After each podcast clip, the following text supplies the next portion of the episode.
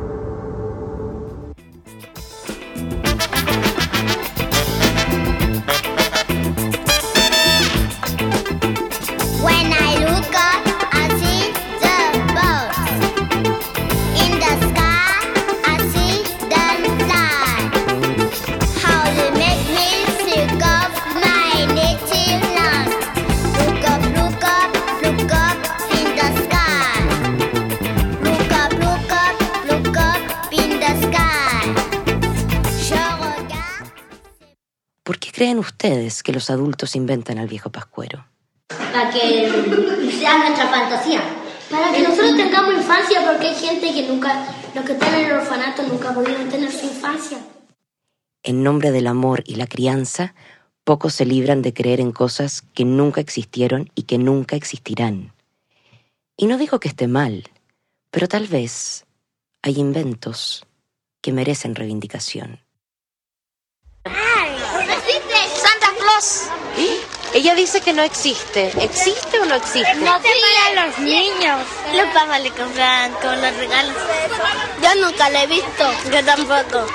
Yo la he visto en vida real. ¿Dónde? Allá en el cielo. ¿A dónde? ¿Lo viste en el cielo?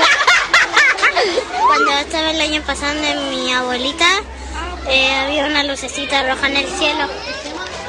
El viejito pascuero no siempre da regalos a los chilenos, también a los haitianos. Ya que sus fieles confirman que el viejo Pascuero anda por toda América Latina, no estaría nada de mal aportar un imaginario algo más adecuado al contexto. Así el viejo deja de bajar por chimeneas que no existen, acepta un look más veraniego y comienza a colaborar con animales que hemos visto alguna vez, como perros callejeros en vez de renos. Aunque siempre hay un lugar para ver animales fuera de su hábitat natural. Por lo mismo, ¿qué les pasa a ustedes con la idea de que los animales vivan en zoológicos?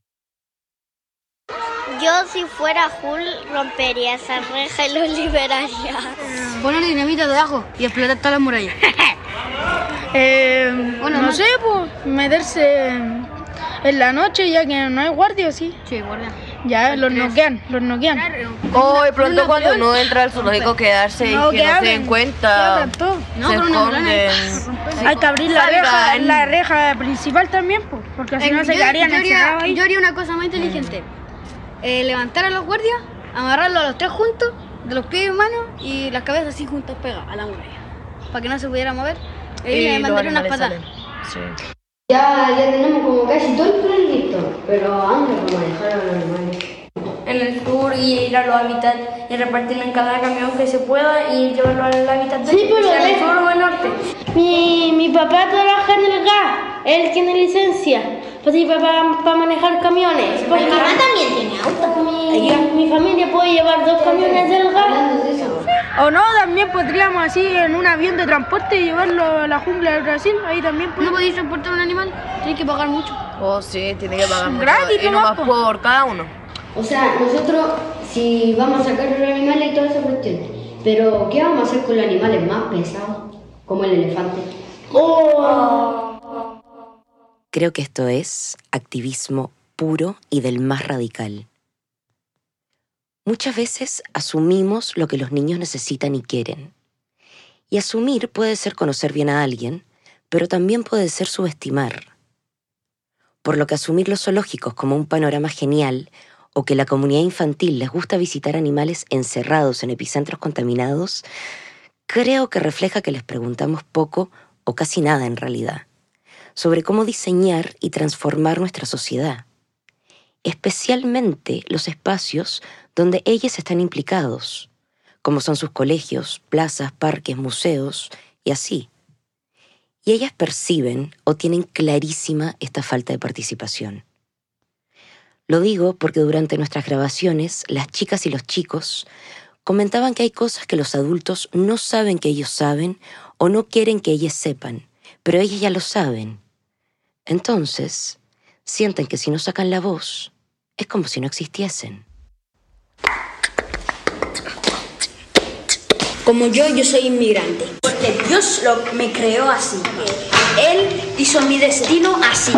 Bueno, en mi, en mi país yo me sentía muy feliz. Además, ellos no discriminaban. ¿Alguna vez han sentido discriminación? Sí, yo sí. Sí. Yo me- no me gusta cuando me dicen macizo y cuando me pegan y cuando me humillan. Eso no es un país sincero. Es como que te humillan porque no estás en tu país, pero Sí. si ellos estuvieran en la misma posición en nosotros, no les gustaría que, noso- que Sí. nosotros... Su color de piel, de piel no es igual a ellos. Le dicen, ah, negro, macizi, porque nosotros tenemos otro color de piel. Pero igual si nosotros nos cortamos, yo y el chileno vamos a encontrar la misma sangre, el mismo color de sangre.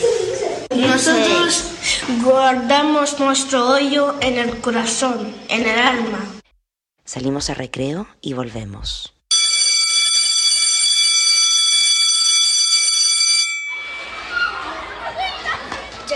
Ye, venimos improvisando aquí, venimos puro cantando. Con mis compañeros venimos aquí rapeando. Vamos por la micro, venimos por la calle. Venimos con los compañeros cantando puro Versalles. Oye, amigo, venimos por acá. Nos sentamos en la silla, puro rapear. Vengo con mi pana, venimos a improvisar. Venimos al colegio, yo le vengo a usted cantar. Probando. Probando, probando la coca. Probando, probando, no sé. Ya que mencionan las drogas, ¿qué drogas conocen? Eh, pasta base, cocaína, palomita, eh, marihuana, pasta base prensada, eh, pasta base B2 y El jarabe. El puyo. El, ja- el jarabe barato.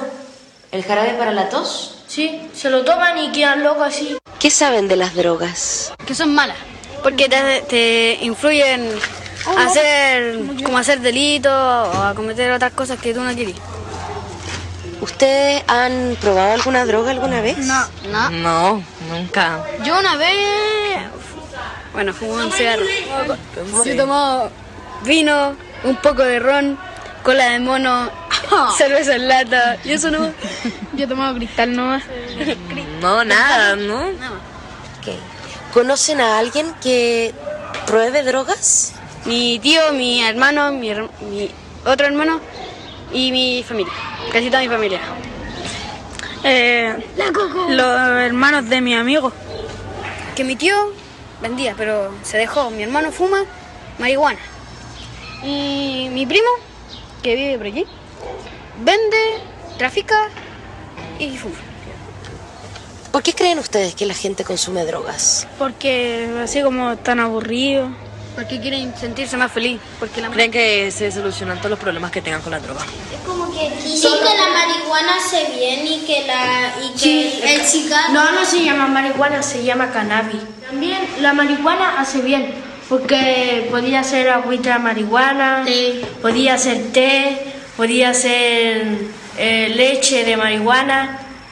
¿Y qué pasa cuando tomáis leche o marihuana. fumáis Eh, marihuana? Eh, ¿De qué volado? Yo, no, tía, ¿sabes? Que hice un hoyito en una botella, le puse cigarro, lo prendí y le puse la tapa y lo tapé y le hice así. Y era tan rico, tía. Le puse la menta así. ¡Uy, más rico! Le hice así. ¡Uy, entero volado! Y después. ¿Ustedes creen que van a consumir drogas? No. Uno, mira, uno puede decir, no cuando es chico, pero cuando es grande, uno cambia. Sí, sí. Por ejemplo, puedes decir, no, yo no voy a tener hijos, no voy a tener esto, esto y esto. Cuando grande, voy a tener todo lo que tú no dijiste cuando eres chico. Sí, es verdad. Uno tiene una manera de pensar ahora, no sé, diferente, pero ya cuando crece ya es otra. Uno tiene una manera de pensar ahora, pero cuando creces ya es otra. Es cierto, ¿no? Muchas veces los discursos políticos o expectativas sociales hablan de la comunidad infantil como las voces del futuro. Y tal vez ahí radica el problema, porque estamos a la espera del futuro, por lo tanto, a la espera de que se conviertan en adultos. Cuando es el presente, siempre el momento más potente, con potencial de proyectarse a futuro. Por lo que estar a la espera de sus aportes no es justo y es sumamente adultocentrista, como la pregunta en loop, ¿qué quieres ser cuando grande? Es que antes de pensar lo que serás, tienes que pensar en lo que eres.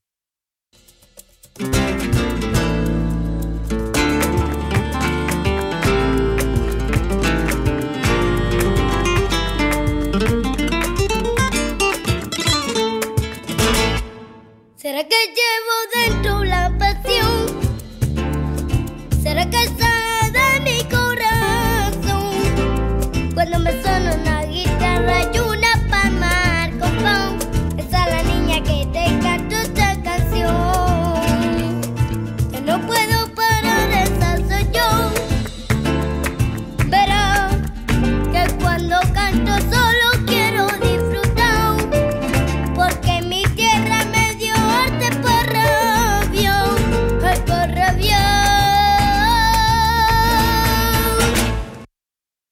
se sienten libres? Sí. Yo, yo, sí, yo sí. yo sí. ¿Conocen personas que no sean libres? Mi mamá, a mí sí. ¿Por qué? No la deja libre del trabajo. Trabaja todos los días.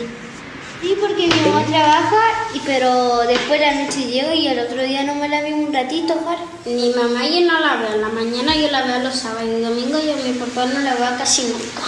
Yo tampoco veo a mi papá casi nunca. Mi familia tiene muchas deudas. La mía igual.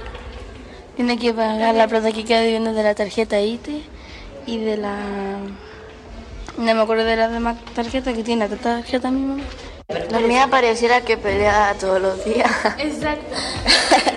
Es que todos los días de trabajo apenas se hacen felices y los días que tenemos de descanso, se, así toda la familia se pone a pelear y yo tengo que llevarme a mis dos hermanos arriba a hacer armar mi pieza. ¿Cuándo sienten que pierden su libertad? Quitándome mi tablet, mi celular y el play. Tener responsabilidades. Muchas. Hacer trabajo. Tener que trabajar, tener que pagar todo. Como una vez me vieron en las noticias que un niñito, está- un caballero estaba en el cajero y de repente el niñito le sacó la plata y yo encuentro que ese niñito no puede ir a la cárcel, pero por lo menos debe ir al Sename. ¿El Sename es como una cárcel? Sí. Sí, pero para niños. Le pegan a los niños y que abusan de la niña. Y, y lo- los dejan morar y los violan. ¿Por qué los niños llegan al Sename? Porque algunas veces la mamá dice, ah, como que ya no lo quieren tener más, pero hay muchas opciones, pues lo pueden llevar en adopción, pero ellos no lo hacen, lo llevan al Sename. Porque a lo mejor el papá cometió algo eh, o, la, o la mamá se lo llevan detenido a los dos. Y, y tienen que encontrar a alguien con quien se queden los niños si no lo llevan al Sename.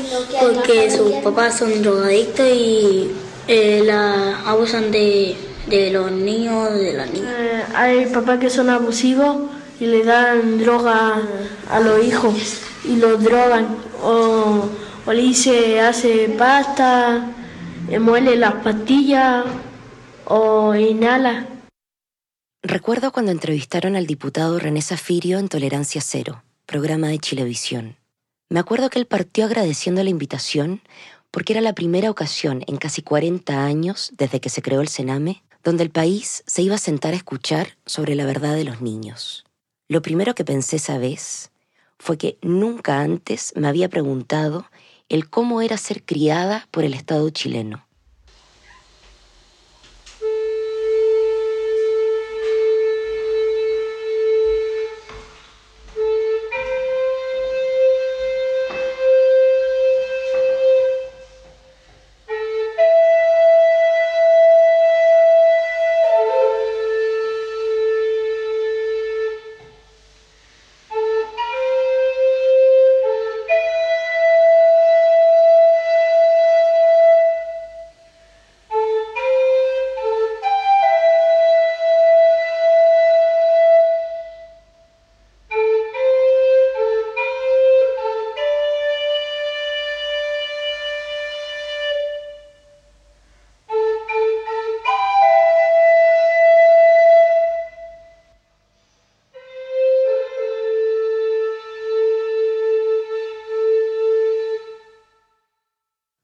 ¿Ustedes se sienten niñas, adolescentes o entre medio?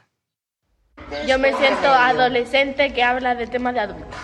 Yo me siento niña todavía. Me siento Yo niño me igual. siento como en un cambio de etapa. Así. Entre adolescente y mujer. Entre niño y preadolescente. Yo ya soy preadolescente, pero soy como un niño. ¿Cuáles son las diferencias entre mujeres y hombres? Las mujeres tienen vagina y teta. Yo creo que los hombres a veces también tienen tetas. La money. Le dan más a los hombres que a las mujeres. Las mujeres son más sensibles. También. Aunque hay hombres que son bien sensibles también. ¿Qué es ser sensible? Que uno le hace así y... ¡ay! Oye, eso es sensible. Como que son intocables, no les pueden hacer nada. Entre los hombres nos entendemos bien y entre mujeres se entiende bien, pero hombres con mujeres no se entienden muy bien. Es que las mujeres tienen hijos y los hombres no. Que los hombres, cuando las mujeres quieren hacer el sexo, Hacer el sexo. ¿Así le vamos a decir? No, hacer cosas. eh, Cosas de grandes, Cosas privadas, cosas privadas. Eh, relaciones. ¿Qué saben ustedes del sexo? Yo, yo sé que me han dicho que los hombres tienen, no- los hombres y las mujeres tienen como, ah, ¿cómo se llama? Ah, no me acuerdo. Como que el pene y la parte de la mujer, como que cuando. Como que se juntan los órganos. ¿Cómo? Efectos especiales, pues eso. que la vagina se abre elástica. Ve porno. Yo creo que él ve porno, como él dijo. Eh, que hay una página que dicen que si tú querías trabajar en eso, te pagan para tener relaciones como si tú querías ser, si eres hombre, actor porno o actriz porno. si. ¿Qué, qué es el porno para ustedes? Son videos cochinos que hace la gente y que también en eso hay personas que se prostituyen y por Y le pagan para tener eso. Eh, porno es cuando unas personas tienen relaciones y se graban y, o- y lo suben. Ya escuchó que el miércoles hubo una, una marcha de las feministas y las mujeres andaban en sus tenis. ¿Qué significa feminismo? Que las mujeres quieren lo mismo que los hombres en este momento. ¿Viven con alguna feminista en su casa? No. Mi mamá. ¿Qué significa machismo? Los hombres que miran en menos a las mujeres. Injusticia femenina. ¿Ustedes son machistas? No, no. Yo quiero la igualdad entre, Yo nunca entre he el hombre y la mujer. una mujer. Yo quiero la porque igualdad si de nosotros género. somos buenos para la pelota, puede venir una mujer que puede ser mejor que nosotros. Como la selección chilena femenina. la, la arquera de Chile, la de las mujeres, es, es mejor que Johnny Herrera. pues. Cualquiera. Hay mucho machismo. Los de la NFP son machistas. ¿Ustedes sienten que sus familias esperan que sean un tipo de mujer? Una dama que sea abogada o doctora, que termine sus estudios, que, que se case, que sea una mujer hecha y derecha, que solo tiene que estar en su casa Si es del trabajo para la casa, de la casa para el trabajo. No puede salir, no puede andar en otras casas. No le puede ser infiel al marido. Llegar al altar virgen con un vestido puro blanco, eh, tener tres hijos, tener la parejita y tener un hijo al que salga y que salga. El hombre y la mujer es lo mismo. No hay diferencia. La mujer no necesita del hombre. Dicen que los hombres no lloran. Eso es mentira, que todos los hombres lloran alguna vez. Sí. ¿Los hombres lloran escondidos? No. Veo una película que me da pena y lloro ahí mismo. ¿Y han llorado por amor? Pero no solamente pegarte No, yo no lloro por mujeres. No, yo sí. Sí, yo no sé, no me interesa. Mi papá me dice que las mujeres son como las prima que atrás viene en la otra. Tu papá, ahí fue con ese comentario, fue machista. A mí me han enseñado que no hay que llorar por amor. Ella me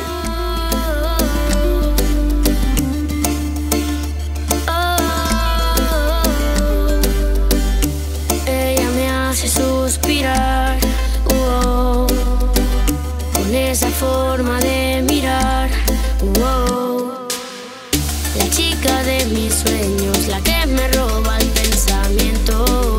Voy a parar el tiempo para decirle lo que siento.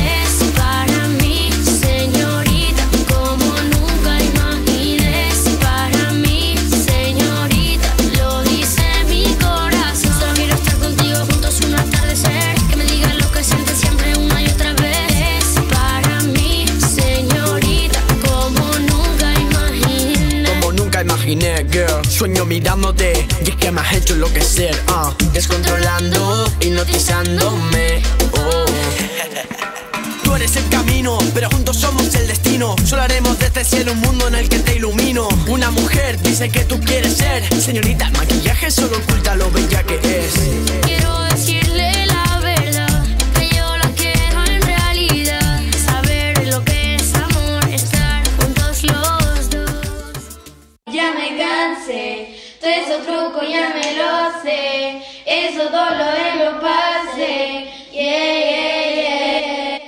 ustedes solo les atrae el sexo opuesto?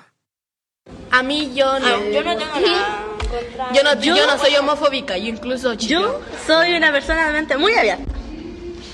Yo eso lo sé desde pequeña. Yo no tendría ningún problema con que a mí me gustaran las mujeres. Yo tampoco. Pero Yo tampoco. no me ha pasado.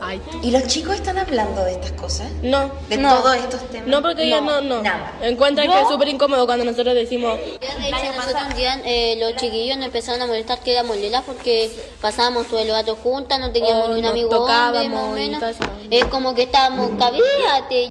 En tiempos feministas, ¿qué admiran ustedes de las mujeres? ¿Cómo se desenvuelven? eh? Ya salieron del closet. No, pero cómo se desenvuelven, por ejemplo, le decía algo y no quedan en la saben- rama como el saben otro. responder. pues. Sí, pues saben responder. Tienen respuesta para todo. ¿Y cuál es la mujer que más aman en este momento? Mi mamá. Mi mamá, Mi mi mamá. mamá. Se nos olvida la lucidez de las niñas y de los niños. Y como adultos, se nos olvida despertar para ver con claridad la oscuridad que nos rodea. Es muy solo y triste que no se te acerquen a hablar de las cosas que te dan miedo. Y no es una solución callar o bajarle el perfil, o peor, censurar realidades no aptas para niños. Se nos olvida que todos construimos la realidad y que la diversidad de perspectivas no hay que crearlas, hay que escucharlas. En esta cápsula sentí que mi voz de adulta sobraba cada vez más. Nunca tuve que preparar rigurosamente mis entrevistas. El simple gesto de querer escuchar creaba un lugar espontáneo y ágil. Todos los temas que conversamos, ninguno fue impuesto. Al contrario, siempre a partir de un chiste, un video en YouTube o pleitos del recreo, aparecían nuestras sesiones radiales, que suponían ser el simulacro de este programa y que terminaron transformándose en este material estelar. Y esto fue la cápsula infantil. La Voz del Pueblo es una colaboración entre Ana Rosa Ibáñez en edición y diseño, Josefina Astorga en producción e Isabel Torres en investigación, edición y locución. Invitadas especiales a la cápsula de hoy, estudiantes entre 10 y 14 años de colegios públicos de Santiago. Puedes escuchar este y futuros capítulos en www.lavozdelpueblo.info.